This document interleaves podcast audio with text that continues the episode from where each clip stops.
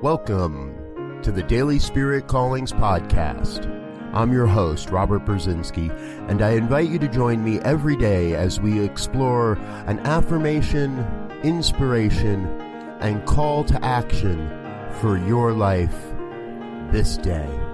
And here is your Daily Spirit Calling for July 30th, 2018.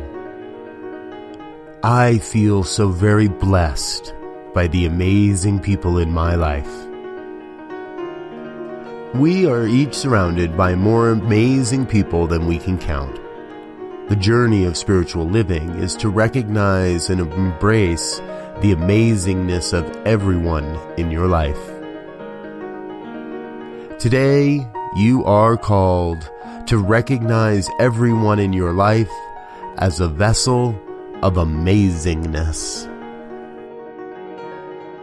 Thank you for listening to Daily Spirit Callings. If you found value in this program, please share it with your friends.